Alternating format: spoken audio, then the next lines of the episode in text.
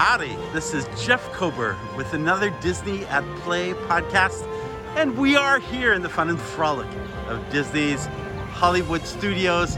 It is a beautiful, sunny, wonderful day here in Orlando, and uh, guests are coming in and enjoying the experience of being in the park, and we are going to uh, enjoy uh, the park as well and uh, showcase some things for you to see and enjoy. We're just gonna walk right down Hollywood Boulevard. Um, we're well into a couple hours of, of the park being open, um, but uh, so that's why there's already uh, quite a few uh, guests around uh, in line and uh, uh, taking in many of the things that are going on here at Disney's Hollywood Studios. It's, uh, it's a healthy attendance as it approaches the thirty-five percent capacity limit, but again, even in the parking lot, you barely, you barely are filling up any portion of that lot. So for those who think, ah, this looks crowded, well, there are a lot of people, but there is, uh, this is not anything that approaches the capacity you find at Disney's Hollywood Studios. Why don't we take a little turn down Sunset Boulevard and see what's going on down there.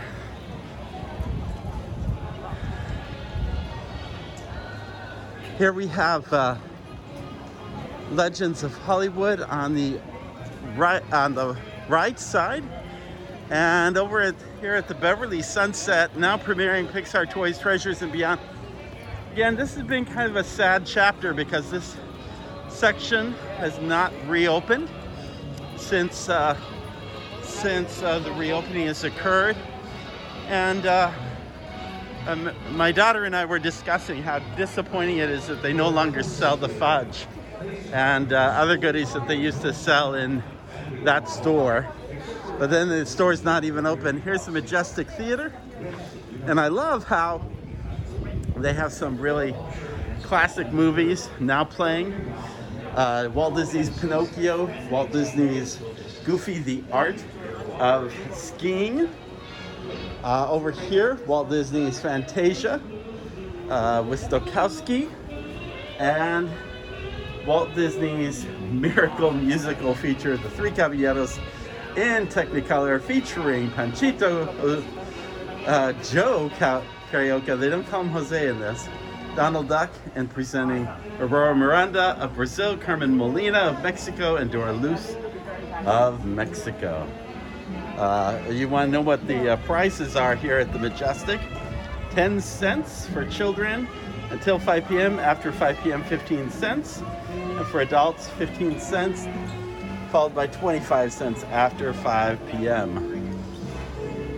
Yeah, well, those were the days. Of course, those were the days when even a movie theater was open. So, so uh, I guess uh, a lot has happened in the in the decades that have followed.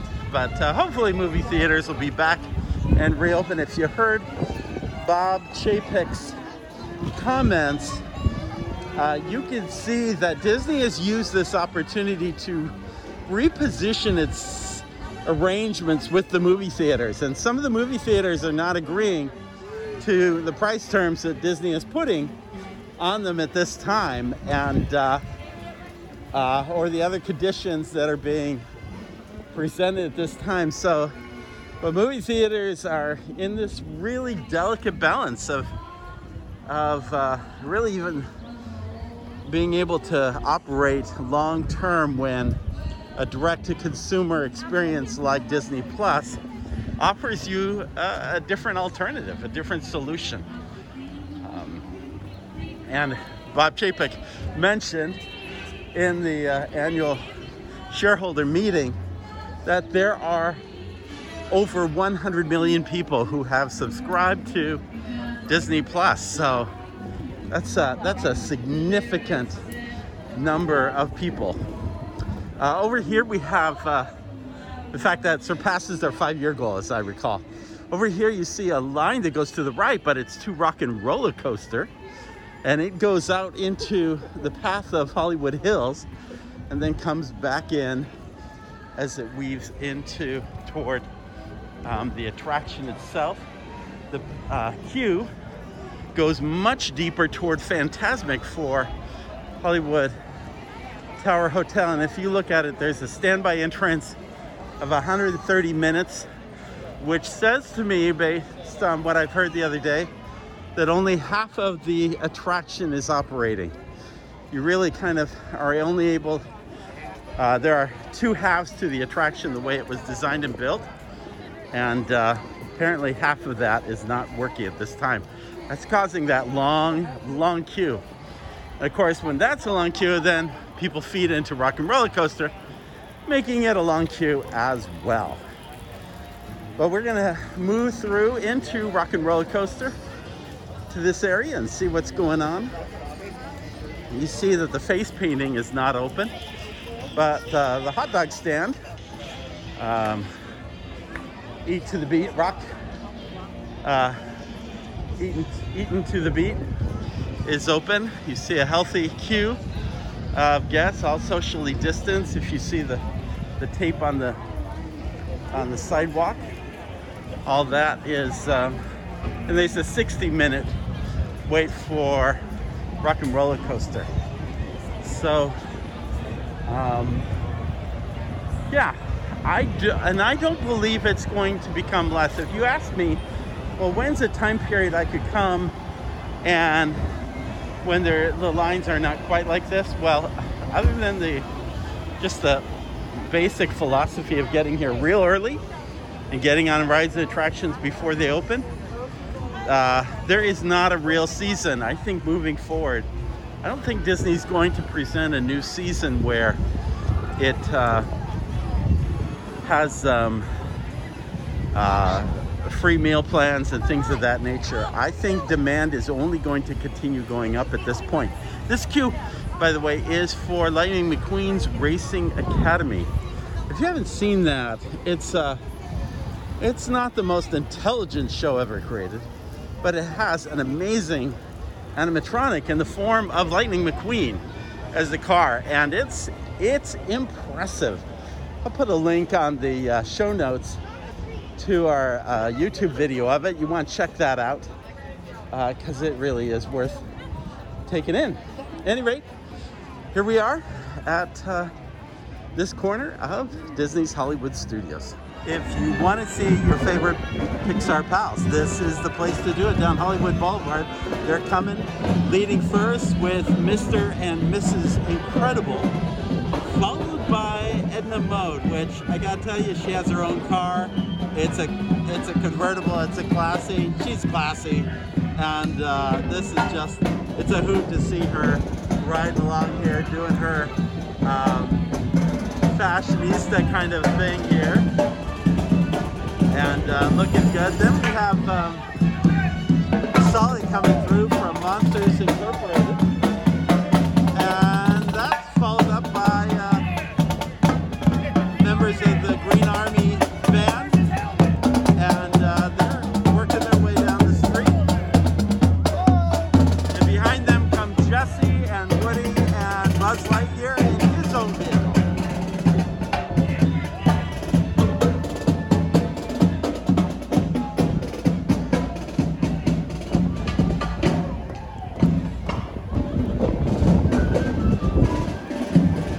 Character cavalcades are always very short and to the spirit, but it allows uh, guests to have a chance to see the Disney characters without um, bunching up and being in close proximity of each other for prolonged periods of time. So uh, that's the benefit of that aspect of it. We're coming into Echo Lake, and we're gonna head over toward uh, our favorite little dinosaur over here. His ice cream stand hasn't been open much uh, since uh, reopening of the park, but he's still blowing smoke, or yeah, whatever you want to call that, out of his nostrils. So it's all, it's all good. The uh, character cavalcade is coming around the corner and heading towards Star uh, tours were passing by the Tune-In Lounge and the Primetime Cafe, which uh, I think that might be, if they had the ability to license, to put something in there uh, relating to WandaVision would be spectacularly cool. Um, imagine how that might be redone and uh, created into something different. But unfortunately, Disney doesn't own that right. They own Marvel, but they don't own the right to use their those characters in uh, in uh, parks out uh, west. Love this little thing. Warning: do not pull the rope. Actually, it says do pull the rope with the sign. You hear the dialogue below.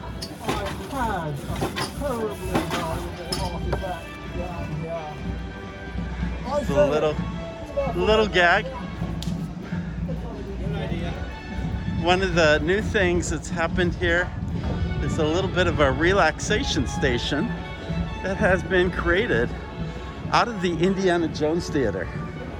And so guests can come in. This is a little bit like the amphitheater at Disney's Animal Kingdom, where guests can, uh, um, morning. Morning, come to relax a little bit? Yeah, just separate out. No worries, yep, just find an open row and sit within the yellow section. Great, thank you. You're welcome.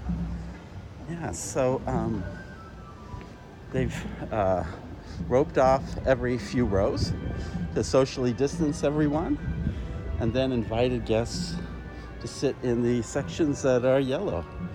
And this is, I'm taking off my mask here because I get to take off my mask here. It's what makes this so very cool. And cool it is because it's uh, covered. They've got the big ceiling fans going on. This is going to be a blessing during um, the heat of the summer as it approaches. I think this is a, I mean, ideally it would be great to actually have the real show here. Um, one of the uh, folks who asked questions during the shareholders meeting was a Disney cast member who has been associated with entertainment. And he asked the question, could there be some small, smaller pieces of entertainment to entertain guests um, at the parks? So you imagine what could be done with this space. Um, just kind of entertaining uh, groups that were socially spread out to uh, enjoy their time here. What would that look like? Um, that was a good question. In fact, I was surprised there were a number of people who asked questions during the shareholder meeting that were Disney cast members or former Disney cast members or college program. Um, in fact, that was a question asked, is when does the college program come, and could you, is it possible that those who are graduating now could still have an opportunity to be a part of the program even though they've graduated from high school, because they've, you know, grown up all these years hoping they would have that opportunity and privilege. So I thought that was an interesting question. Bob Chapek uh, readily accepted that input and comment and said they'd look into it. So uh, it's an interesting notion. Anyway, uh, not very occupied here at the Indiana Jones Theater, which, as I recall, holds three thousand people. It's either three thousand or five thousand. I think it's three thousand that it holds. Um, and uh, right now we have a party of three in this entire facility. So two over there and myself. So that's that's what constitutes a, the uh, break area. So if you want to get away from everybody, if you want to get away from the heat, this is going to be your best bet in the days to come. The gates to the incredible celebration area have been reopened largely as a place for guests to stand by in line for Toy Story Mania, which is currently seventy minutes. It's a little after eleven o'clock this morning. Um, that's a pretty significant queue, but not as significant as Slinky Dog Dash, which goes well down past Walt Disney Presents, well past Voyage of the Little Mermaid, and back toward uh, the exit of uh, One Man's Dream. So that gives you an idea of, yeah, there's a lot of guests. And that's a, that's a one hundred ten minute wait currently for that attraction. Lined up to go into the next viewing of One Man's Dream. We're here with the, in the lobby area of that space. Uh, here we have Jack Sparrow's costume from Pirates of the Caribbean. And we have costumes from Mulan, the twenty twenty film that came out last year. And uh, if you've been here in the last couple of years, you know that they had some preview models and photos of Star Wars Galaxy's Edge, as well as Mickey and Minnie's Runaway Railway. Unless they're still here, could use an update with something else, perhaps. Do you recall, by the way, what used to be here long before One Man's Dream? One Man's Dream came, got was established during the um, one hundredth anniversary of Walt's birth. Um, but if you go back before then, this used to be um, part of the backstage tour. And in this segment of the tour, you actually saw the business of creating sound effects and uh, what's called a Foley studio. And uh, that was all presented uh, in these two corridors here before you went into the theater, which at that time actually presented to you um, upcoming attractions that were coming from Disney. Um, that is long since gone, although it's still on the other side called the Roy O. Disney Production Building, but it hasn't been that way uh, for many years. Here's where I would be at this time of day if I were at the parks for lunchtime. This little um, lounge area outside of the Brown Derby is uh, first come, first serve, but socially distanced outdoor dining, and there are spaces available. You might have to wait a few minutes, but nothing compared to the lines out there. You get many of the same um, treats that they serve inside the Brown Derby. If you haven't had a chance, take a look at our uh, podcast where we reviewed great places to dine during the pandemic and where you can get socially distanced and feel comfortable eating and dining. We have decided to go over to Docking Bay seven. It's been a while since we've done the ribs. Uh, we've done everything else on the menu just about, but I thought we'd have a ribs night. So here we go. We're off to get some food. For those who have forgot what this looks like, here it is. Madison added the dessert on top of it. I kind of missed the um, blueberry muffin. That was kind of one of my favorite things. Well, we'll check it out and give you a new review. We decided that we would go ahead and eat outside, and it's just kind of warm enough. We still have uh, long sleeve shirts on, but it's uh, it's nice enough outside. We thought we'd take advantage of just being out here. Madison's finishing her dessert, and uh, I'm doing a little bit of, just it's just one of the little booths in the exterior area, and I love it because you get a lot of privacy for it. Um,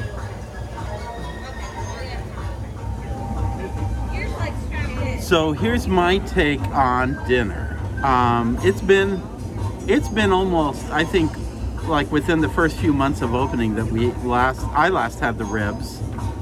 And I remembered as I was eating it, how much I liked the coolness of the cabbage with the heat, and there is heat on the ribs. I didn't feel quite the coolness. It still had a good taste. I think if the, if the cabbage had been cold, literally cold, it would have been even better for this. Um, the dessert really helped make it. Um, Madison bought dessert. I took a bite. That kind of helped kind of curb it. Uh, the muffin was um, a little dry on the outside, but very moist on the inside. So I thought it was good. All in all, it was it was a good meal. So Madison, what was your review of the ribs? I I think by itself, ribs weren't too particularly filling, but with the muffin and the coleslaw, it was a lot more of a filling uh, dish, because sometimes rib in and of itself isn't gonna fill you up. You gotta eat it with some sides. Yes. And then, did you think the cabbage and the muffin was enough of a side for you? Yeah, it was a pretty good was. side. Now you, we were at Regal Eagle just a couple of weeks ago at Epcot, and what did you order there? I ordered the kids' meal ribs, and so there were only two pieces of rib, but I didn't really order the sides too well. So I had some coleslaw oh, that's right. and watermelon. But, so just look at the ribs and taste. Which would you prefer, the ones at Regal Eagle or the ones here? I think here, uh, but I haven't tried the adult ribs in Regal Eagle. They're so. the same, it's just a bigger portion. I don't think it's a different uh, cooking style. I guess here because it's more flavorful. Yeah, I, to spices. me, I would have preferred the Regal Eagle because I think it's just a little too much heat packed on this. But, but results will vary, and depending on your taste. And you may like that kind of heat, and uh, and that's all good. So let's go exploring uh, more of Galaxy's Edge. All right, we are out to enjoy Millennium Falcon Smuggler's Run. You see there's a good size, healthy queue for getting into uh, um, into Doc Ondar's place. And, uh, and we come upon the Millennium Falcon. And uh, can you believe, in May, in just a couple of months, it will have been two years since this attraction premiered at Disneyland. And I remember coming down the equivalent of this path to get into it and how exciting it was. And seeing Chewie, Chewie was up here on the edge. I actually left the queue and went in to get a picture with Chewie. I thought it was appropriate for, for, uh, being on it for the first time. And uh, let's uh, let's head on in. All right. All right, we're into the queue. And it is one of my favorite uh, queues, especially here at uh, Disney's Hollywood Studios. So excited to be on our way to this attraction. You see some metal um, gates have been put up in recent weeks to better allow for crowds to come through and still stay socially separated by the uh, panels. And the same thing is occurring here on the left. They've created more panels over on this side as well. So. Um,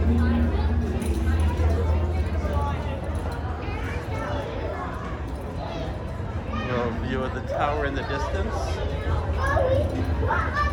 and uh, we're just gonna curl around here and make a U-turn and go into the uh, Q building. Very good view here.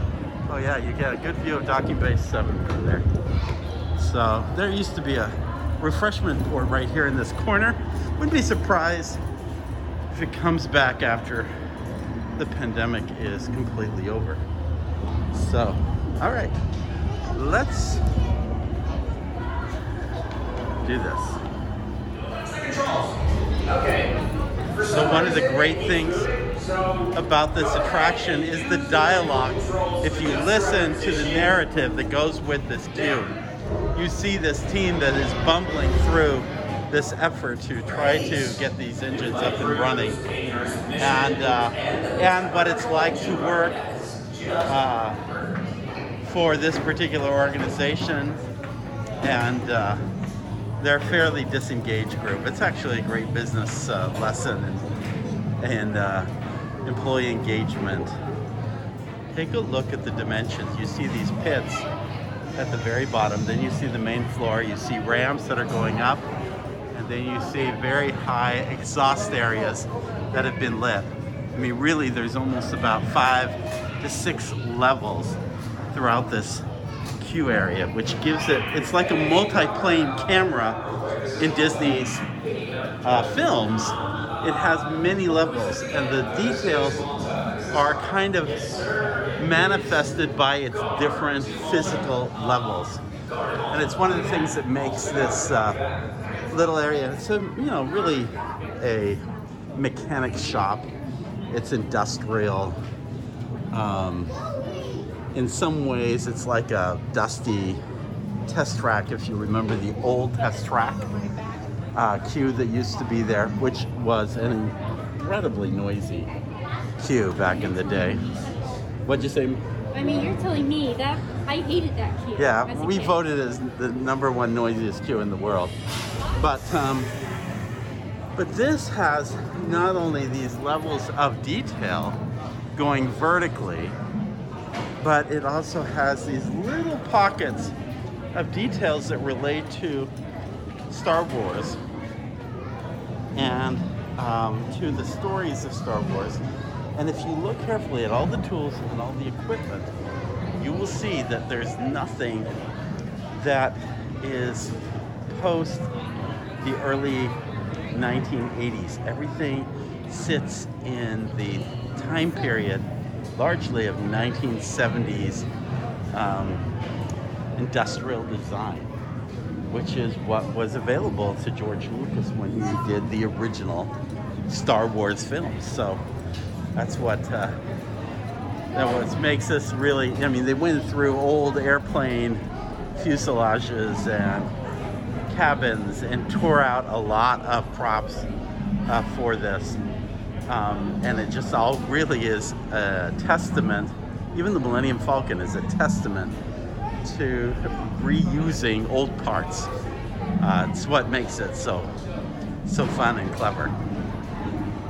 The brilliance of this attraction is that you go from an exterior bottom view of the Millennium Falcon into a spaceport hangar, into an interior view of the top portion of the Millennium Falcon.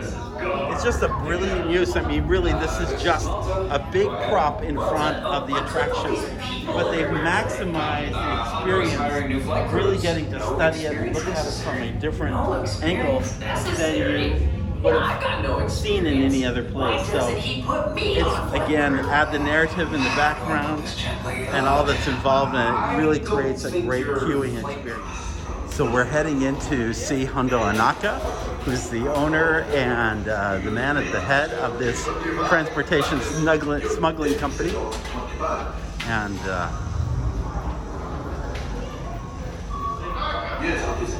this is a very advanced animatronic that uh, guests passed by perhaps too quickly in this season of pandemic, because usually you are stopped in that area for an opportunity to um, kind of have a setup for the show. Um, but it's still a, an impressive figure, and now we are uh, heading on board the ship.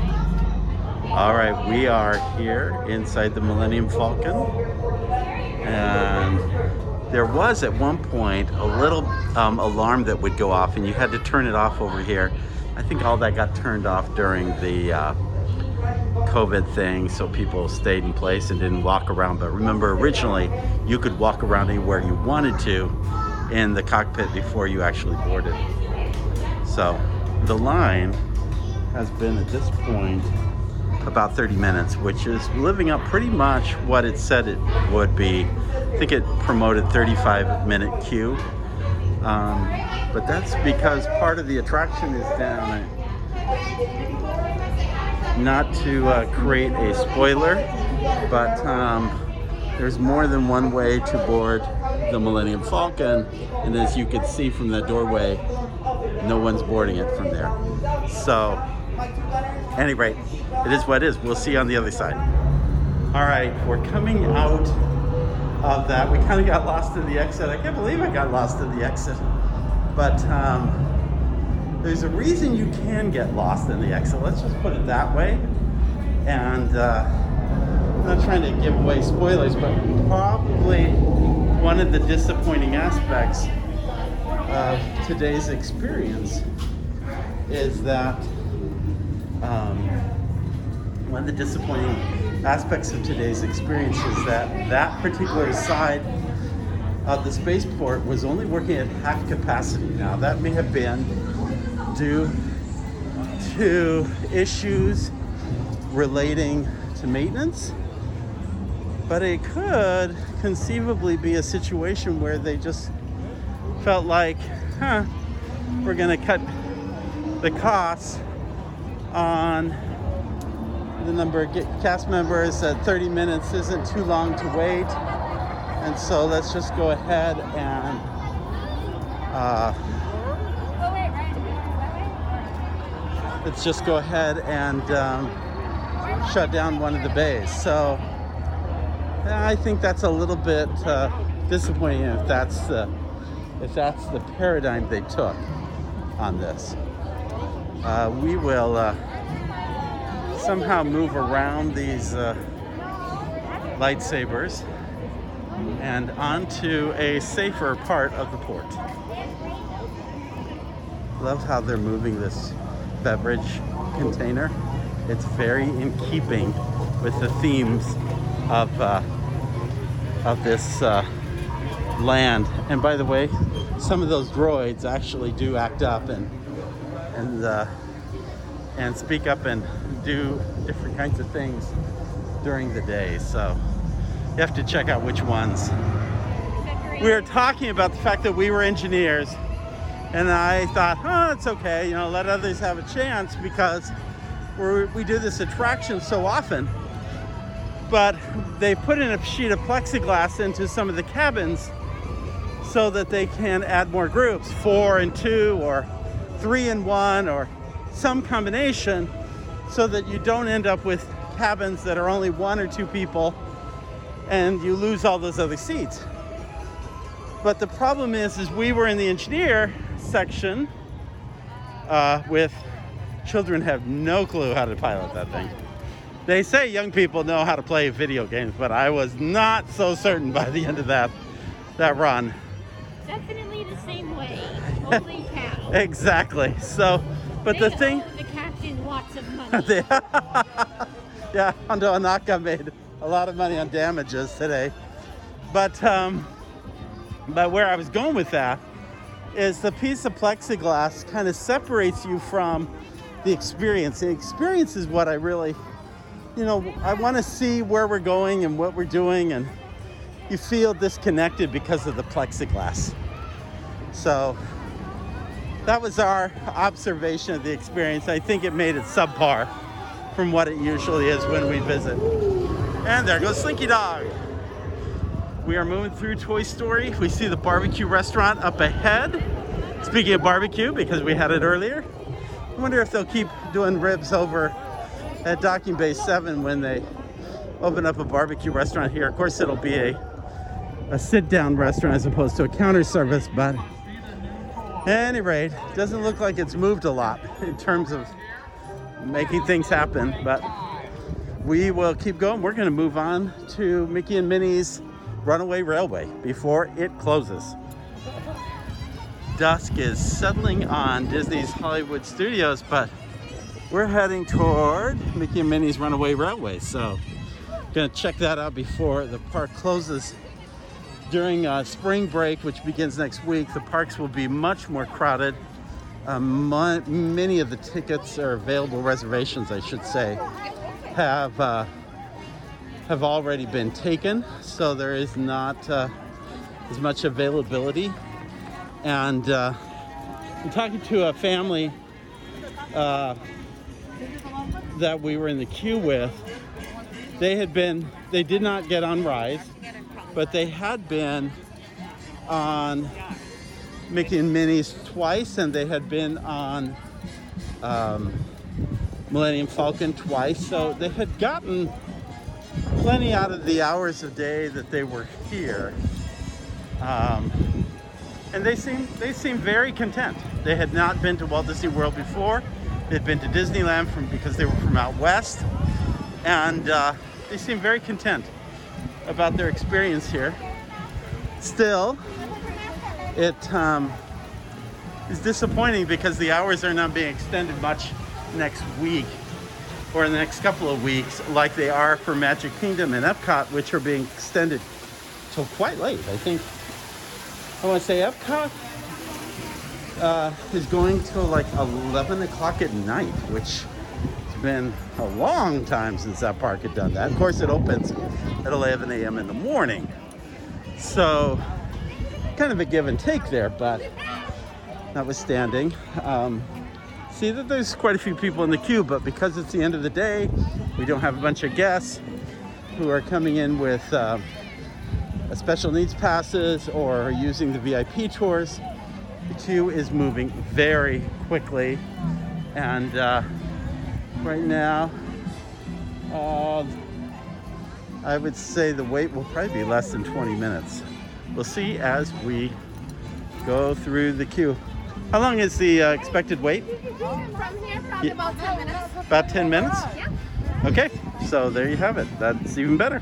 I think the wallpaper in the new portion of the queue for um, Mickey and Minnie's Runaway Railway is so, so strikingly different. It's so, it's so fifties, sixties, or forties even. I remember nothing uh, on this grand scale, but I remember my parents having a wallpaper print that was essentially a tree. Um, and uh, and you see that same kind of look and feel here. Um, but of course they add this kind of Asian meets Art Deco appearance with the clouds, the way they are and other things. I just, it's, it's just so different than anything else. And uh, I really quite like it. We are rounding the corner into the theater, which is not showing the Mickey short, but uh, it has already been blown out by Goofy. Uh, still, again, great detail in this wallpaper, uh, which has kind of a bamboo background, but then carries that gold print. We transition very strangely into a barnyard, but hey, we are in the queue and we've been less than ten minutes in line altogether for this attraction, so this has gone very quickly. If there's one thing you take away from this, which I've mentioned in other podcasts, get in line two minutes before the park closes because you will be able to go through a very quick and efficient queue. The irony of Employee of the Month engineer Goofy is that Goofy goofs up later on. Can you name other attractions that show the Employee of the Month? One of my favorites is Guardians of the Galaxy Mission Breakout at Disney California Adventure. Very funny um, Employee of the Month where the employee is actually the same person over a twelve-month period. And she's very excited at the beginning and then she's kind of bored and over it by the end of the twelfth month. But just a cute little uh, detail in the... So Madison, do you miss the Great Movie Ride? Well, don't come for me, but I didn't really enjoy the Great Movie Ride as much as a kid because as a kid I was always afraid of some of the animatronics, like the shootout scene and the aliens popping out of the ceiling. What's wrong with shootout scenes and fires that go on and aliens coming out of the ceiling? How could that possibly scare a small child? um, I feel like this ride is just, it's a fun, cute, fun and cute ride. I agree. I agree. It is a fun ride for the whole family.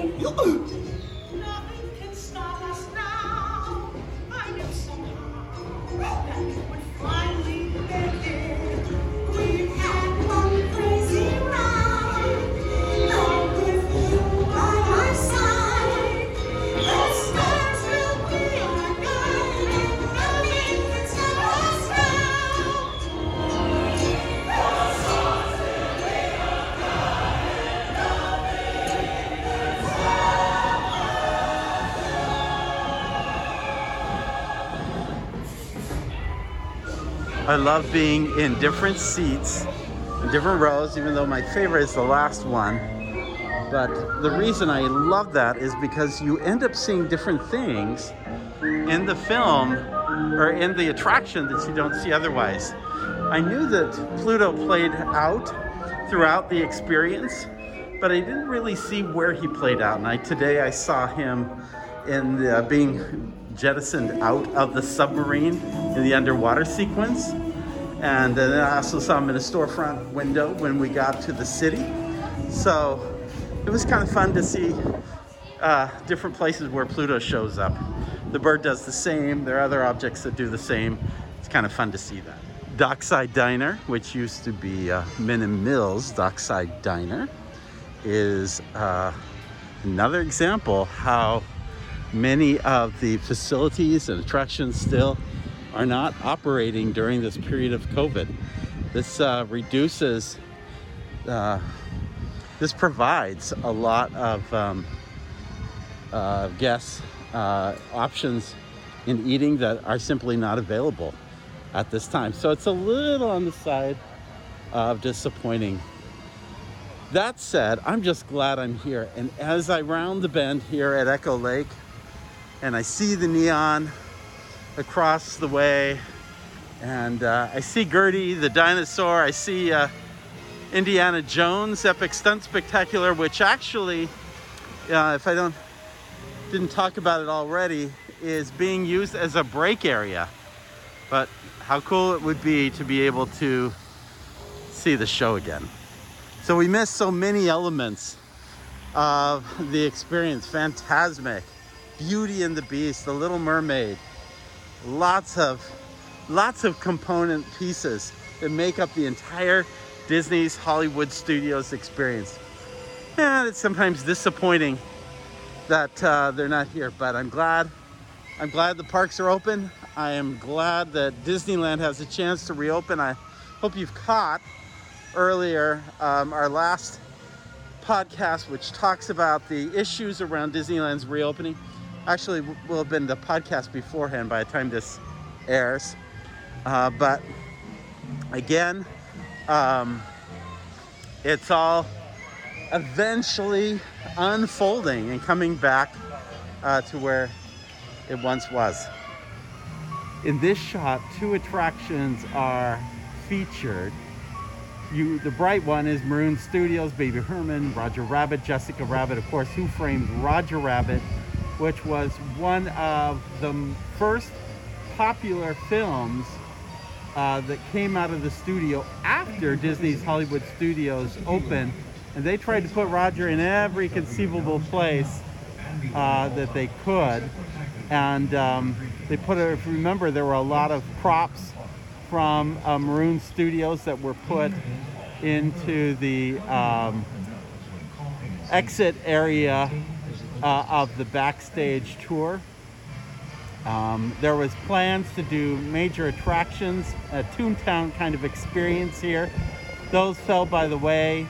Issues dealing with um, ownership of the characters and the possibilities that fell through of doing future films.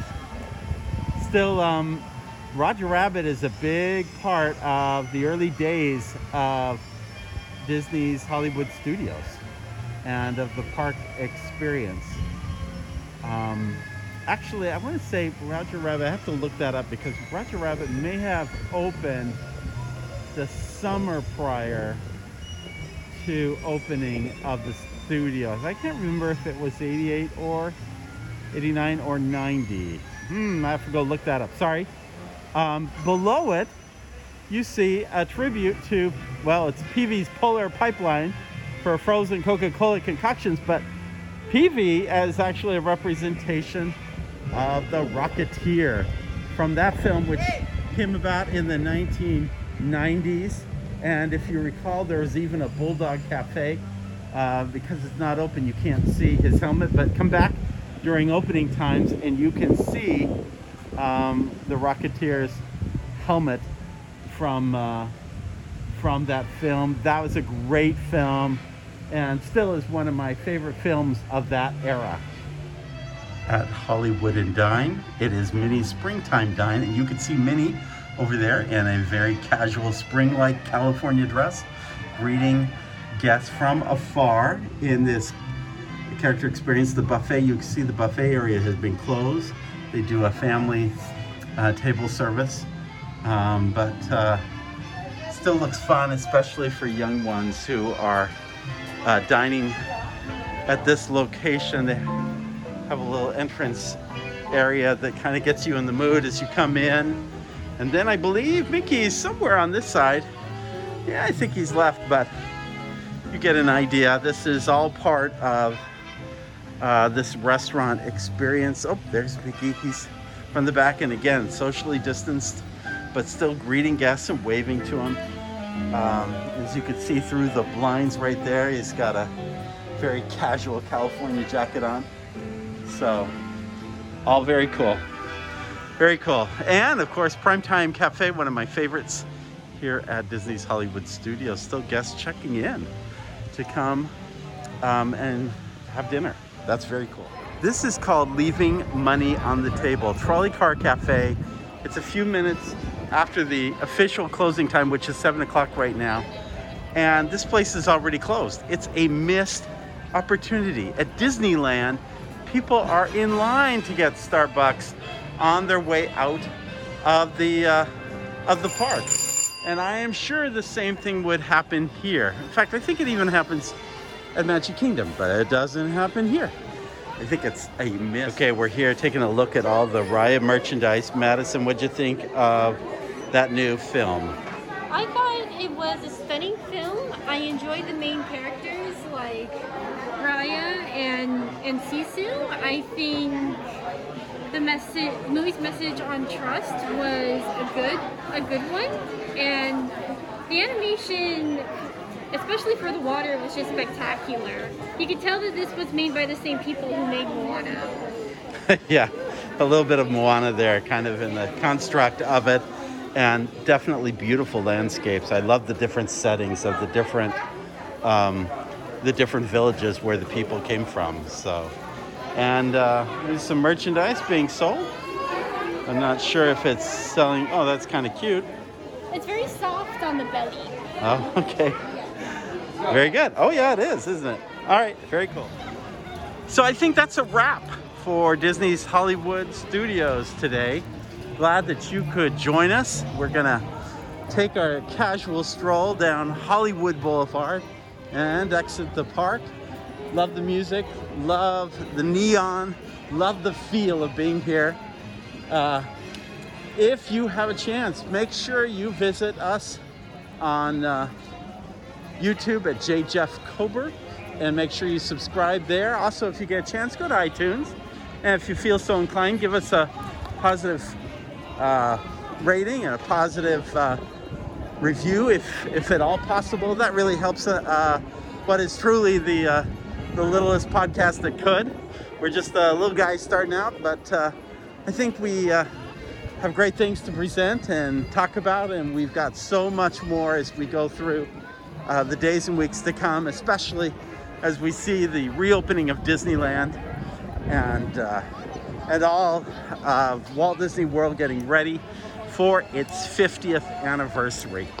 We thank you for joining us. Make sure you also check out our Patreon group, the Wayfinder Society, where you, if you are a Disney fan, you will definitely love this place, because as you help to make this podcast a reality, we give you not just some early access to a podcast, but rather we give you cool interactive apps and tools where you can study and see um, all of the great details and fun stuff that makes up the Disney experience. And we uh, cover all sorts of things, from uh, the Magic Kingdom to Disneyland to uh, Pirates of the Caribbean to Pandora World of Avatar. We have lots of different themes, lots of different apps and activities.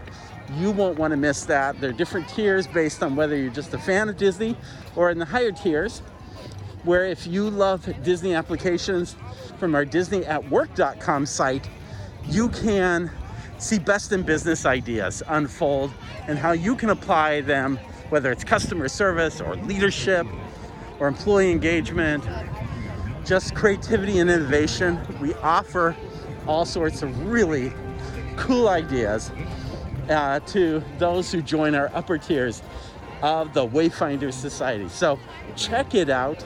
Make sure you, you take a look at it, because I promise you it is truly A, a unique offering. Are you ready? We thank you for joining us. And finally, in the words of Sinbad's storybook voyage, always follow the compass of your heart. Have a great day. We'll see you real soon.